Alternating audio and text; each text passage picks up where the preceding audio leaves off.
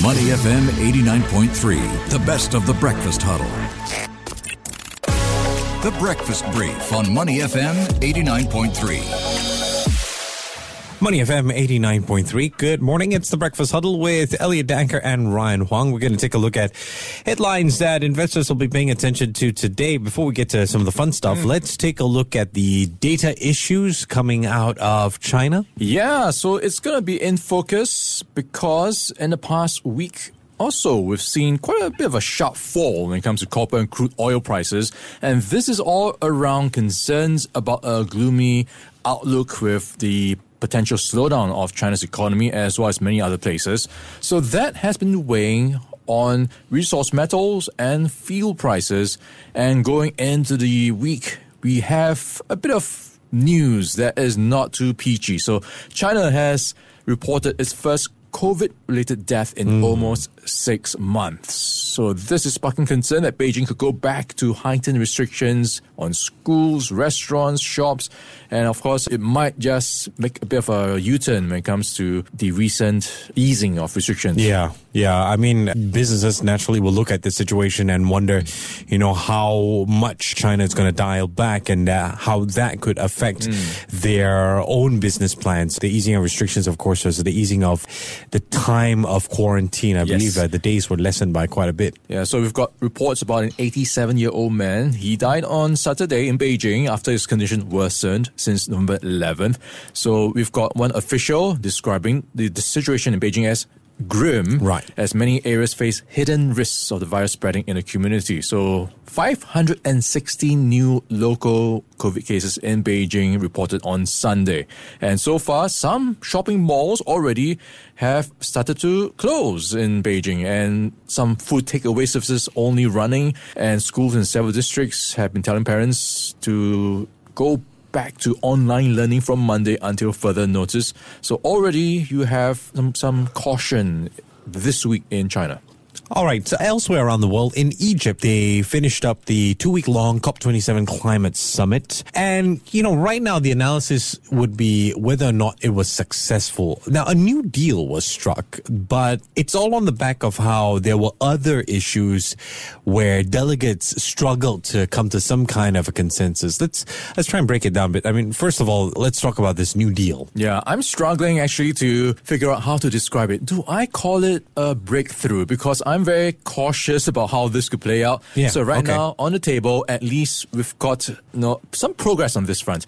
The Loss and Damage Fund. Nearly two hundred countries have finally agreed to set up this Loss and Damage Fund to support poor countries who have been hit by climate change. And this is after decades of climate change damaging policies from wealthier nations. So yeah.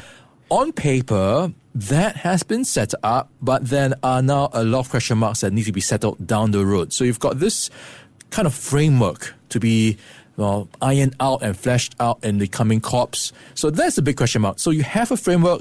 Will they actually see to it that it can be uh, eventually manifested into something that can be used? Is the right question. Right. I, I don't know. I, I mean, they call it the Loss and Damage Fund, right? And I can't help it. The lawyer in mm. me is wondering, so what quantifies as loss and damage? Yes, I yeah, think right. that it's is got quite be a bit to explain. First question. So yeah. in these climate talks, in general, loss and damage is costs being incurred from things like extreme weather, okay. rising sea levels. Okay. And like you pointed out, it can be very tricky to put a dollar sum to these things. You can't mm. quantify the effect to damage ecosystems or, you know, when it comes to infrastructure and property, you can probably do so to an easier extent, but you know, cultural assets, ecosystems, these can be very tricky to put a number to it. Yeah, and don't forget, no, they, they have come up, this is, in a way, it looks on paper like a consolation prize because there were a lot of reports that made very clear just how close the planet is to what they call irreversible climate breakdown. So they can't deal with consensus with regard to this, you know, the extreme weather events, geopolitical conflicts, the deepening energy crisis. But the consolation is that you have this loss and damage thingy. Yeah, and then the other question is, who pays whom? Oh, there you go. Good so one. Here comes the wording behind the contract, right? So you have on paper now that the most vulnerable nations will be paid. And okay. this is the question. Who do you qualify as vulnerable? So there is already some arguments about who should pay into the fund. So mm. that is not being prescribed yet. And mm-hmm, then you have mm-hmm. China also not too happy to be on board the group that's going to be paying. So this is still yet to be worked out. So it's pretty much symbolic for now that you have okay. this framework. So this is going to be something to be discussed in the coming years. All right. In the coming days, Singapore will release its final print for third quarter G D P. Yes, and this is going to be a bit of a, I guess, roadmap or guidance on how the economy is going to be playing out for the coming months. And this is the third quarter G D P results where we are expecting, based on consensus information, four point four percent growth. But you have analysts expecting the last quarter to be softer based on all the issues we've been talking about.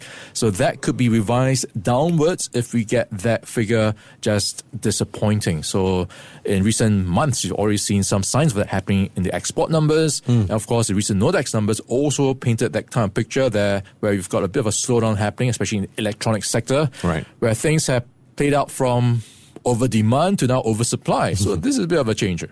Okay, very quick. We've got some central banks in action this week as well. Yes, and the focus will be on the R B N Z in New Zealand. Mm. We are expecting the central bank to raise its rates by fifty basis points to four percent. And this is a bit of a balancing act as he tries to strike that balance between higher rates and slowing the economy and inflation. And the backdrop is house prices, which are plunging okay. at a fast pace. In Korea, we are also expecting a rate hike. twenty-five basis points mm. is the expectations to three point two five percent. And there is a risk that it might be larger, but the recent rebound in the Korean won may help to ease some pressure on the Bank of Korea to deliver a larger rate hike, at least for now. And of course, the big one will be F O M C. Thursday morning mm-hmm, is when mm-hmm. the minutes from nearly three weeks ago will be out. A lot of stuff has happened since then, including the disappointing October C P I numbers, which were, well, I wouldn't say this morning, but cooler than expected. Yeah. So we are watching out for the language, of course, which will drive the headlines. And if we get the F O M C sounding more hawkish, and that, of course, set up markets to brace for stock market volatility.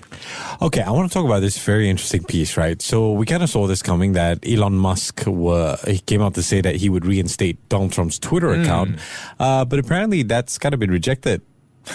Kinda. So we had a poll being run by Elon Musk. fifty-one point eight percent of more yeah. than fifteen million Twitter users voted for Donald Trump to get his account back. Maybe they needed some entertainment or hey, who knows, yeah. Uh, they just felt, no, free speech for all. So here you have, no, it's been lifted. Elon Musk says, hey, you can have your account back. But Donald Trump says, no, I'm thanks. not interested. I got my own. Yeah, he's snubbing Elon Musk. Yeah. So he says he's going to stick to his new platform, Truth Social, because he is seeing phenomenal success on the platform. What he says. I haven't really used it, so maybe. Apparently he's got like four point five seven million followers on Truth Social. Oh, okay. So that'll be one to watch because he is, of course, running to be the next U S president. Yeah, twenty twenty-four. All right. There you go. Thanks a lot, Ryan. Ryan returns at seven thirty-five with the Finance Update. To listen to more great interviews, download our podcasts at money f m eight nine three dot s g or download our audio app. That's A W E D I O. Available on Google Play or the App Store.